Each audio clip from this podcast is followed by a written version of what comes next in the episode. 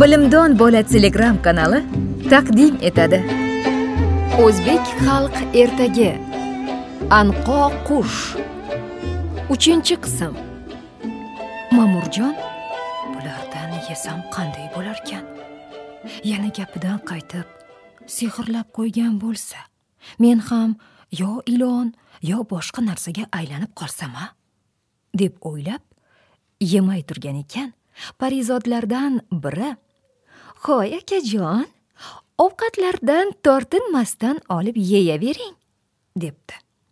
Yigit ham mening duolarim ularni qaytara olarmikan yo'qmikan deb o'ylab qoldingmi? Qo'rqib ham ketgandirsan degan ekan. Ma'murjon nimalar deb alahlayapsan qo'rqmadim ham cho'chimadim ham. Mening duoyim sening duoyingni qaytaribgina qolmay. Meni nimaga aylantirmoqchi bo'lganning o'zini o'shanga aylantirib qo'yadi. Ilon qilmoqchimi? O'zi ilon bo'lib qoladi. Cho'chqaga aylantirmoqchimi? Birpasda o'zi cho'chqa bo'lib qoladi. Ishonmasang mana hozir ko'rsatib qo'yaman debdi. Yo'q yo'q unday qilmang deyishibdi esxonalari chiqib. Shunchaki aytdik qo'ydikda. Ma'murjonning ko'ngli o'rniga tushib hech narsadan xavotirlanmay boplab qornini to'ydirib olibdi. Keyin jo'namoqchi bo'lib taraddudlanganini ko'rib haligi yigit biz sen bilan do'st tutindik. Ana endi men senga yordam berib qarashib yubormoqchiman debdi. Duo bilan men seni mushukka aylantiraman. Sen bo'lsang meni duo bilan itga aylantirasan. Undan keyingi ishni menga qo'yib berasan debdi. Shunda ma'murjon bu yog'i qiziq bo'ldi-ku. Qimmatga tushadigan bo'ldi-ku.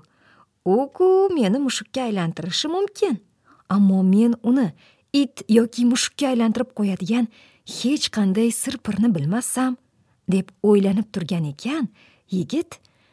Nega bunday qilmoqchi deb o'ylanib qoldingmi? Gap bunday. Anqoq qushga boradigan yo'ldagi baland tog'da bir kampir yashaydi. U sehrgarlarning boshlig'i. U toqqa odam oyog'i yetmagan. Qush uchib borolmagan. It bilan mushukka aylanib biz unikiga kira olamiz. Kampirning uyiga ostona xatlab o'tdingmi seni mehmon bilib shikast yetkazmaydi.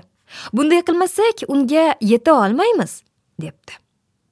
Ma'murjon qanday qilsam buni itga aylantiraman? deb bosh qotirib aqli qochib turgan ekan parizodlardan biri. Og'a nega bunchalik mehmon do'stingizni tashvishga solasiz? Yaxshisi siz o'zingizni kiyikka aylantiringda u kishi ovchiga aylana qolsin. Siz o'q yegan bo'lib qochasiz u kishi ovchi bo'lib sizni quvadilar. Qochib borib kampirning uyiga kirib ketasiz. Bu kishi ham kiyik qochirdim shu yerga kirmadimi momo deb ostona xatlab kirib boradilar. Ana undan keyin nima gap bo'lsa eshitaverasizlar. Nima ish bo'lsa ko'raverasizlar deb maslahat beribdi. Bu maslahat hammaga ma'qul tushibdi. Ma'murjon sen kiyik bo'lib tur men hozir zo'r ovchi bo'lib kelaman deb tashqariga chiqib ilonning tukini olib tutatibdi da uni chaqiribdi.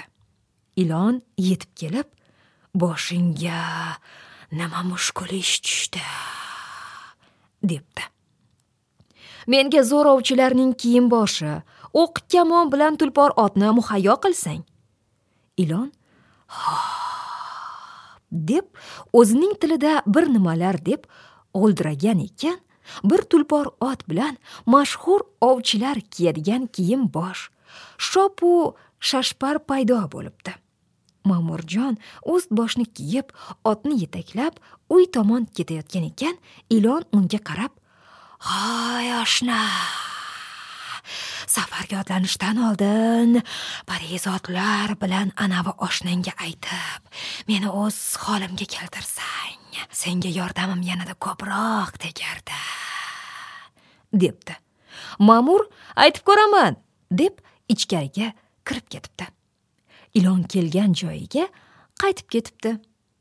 Ma'murjonni ovchi kiyim boshida yaroq aslahali holda yana tulpor ot bilan ko'rgan parizodlaru haligi yigit hayratda qolishibdi.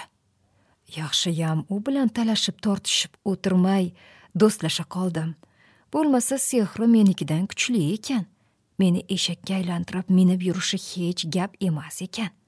Bu ot ham biron bir podshovachcha yoki menga o'xshagan sehrgar bo'lsa ajab emas deya xayolidan o'tkazibdi yigit. Do'stim sen tayyor bo'lgan bo'lsang endigi gap bunday. Yo'lga chiqamiz. Parizodlar bu yerda qoladi. Ularni qo'riqlovchi ilon bor.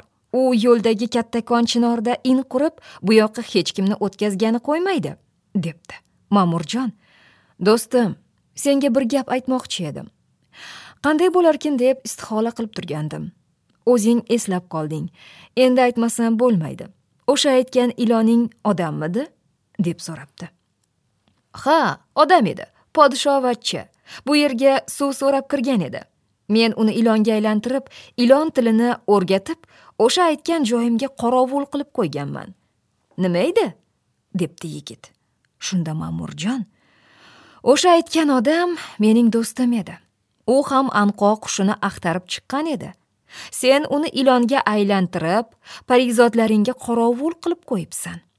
Ozod qilib o'z holiga keltirgaysan desam parizodlarim qorovulsiz qoladi deb xafa bo'lasan. Ammo men ham do'stimni shu holda qoldirib hech qayoqqa keta olmayman debdi.